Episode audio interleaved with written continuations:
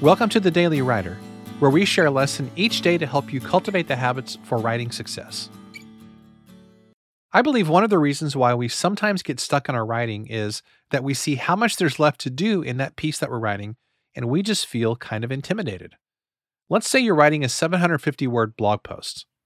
You typically write this in sections. You would have probably an introduction, two or three main points, and some kind of conclusion or call to action.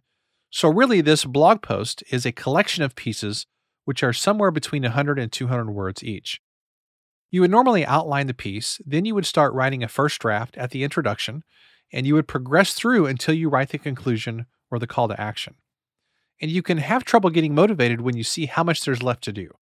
One way to break this cycle is to start at the end and work your way backward.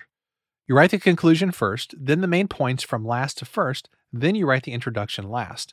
If you've already outlined the material ahead of time, this probably shouldn't be a big problem. When you write backwards like this, so to speak, you interrupt your normal writing pattern and you feel a new sense of creative energy. You don't have a clear sense of how much you have left because you're kind of, I mean, you're approaching it backwards, so it's really hard to gauge how much you have left in a sense.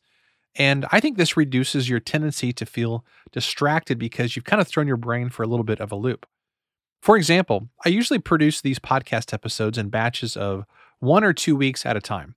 Many times, what I will do is I'll have, you know, five or 10 or 12 podcast episodes lined up, at least these short weekday episodes.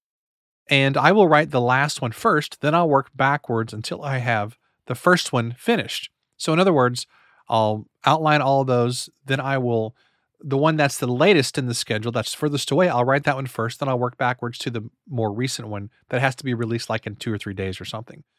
And this is a really simple way for me to give myself a different writing pattern and to add a new energy to the process.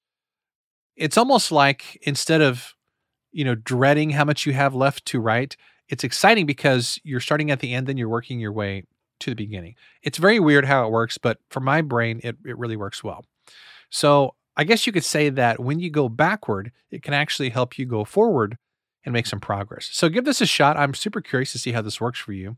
As always, you can let me know by shooting me an email at kent at dailywriterlife.com or you can hit me up on social media. I'm I don't really say that often enough in these podcast episodes about you can contact me and give me your feedback and so forth, but I really love to hear from people. So give this a shot and let me know how it works. Here's your daily question. How could writing backward help you to get your new writing piece done faster. Thanks so much for listening to today's episode. For more, you can visit us at dailywriterlife.com.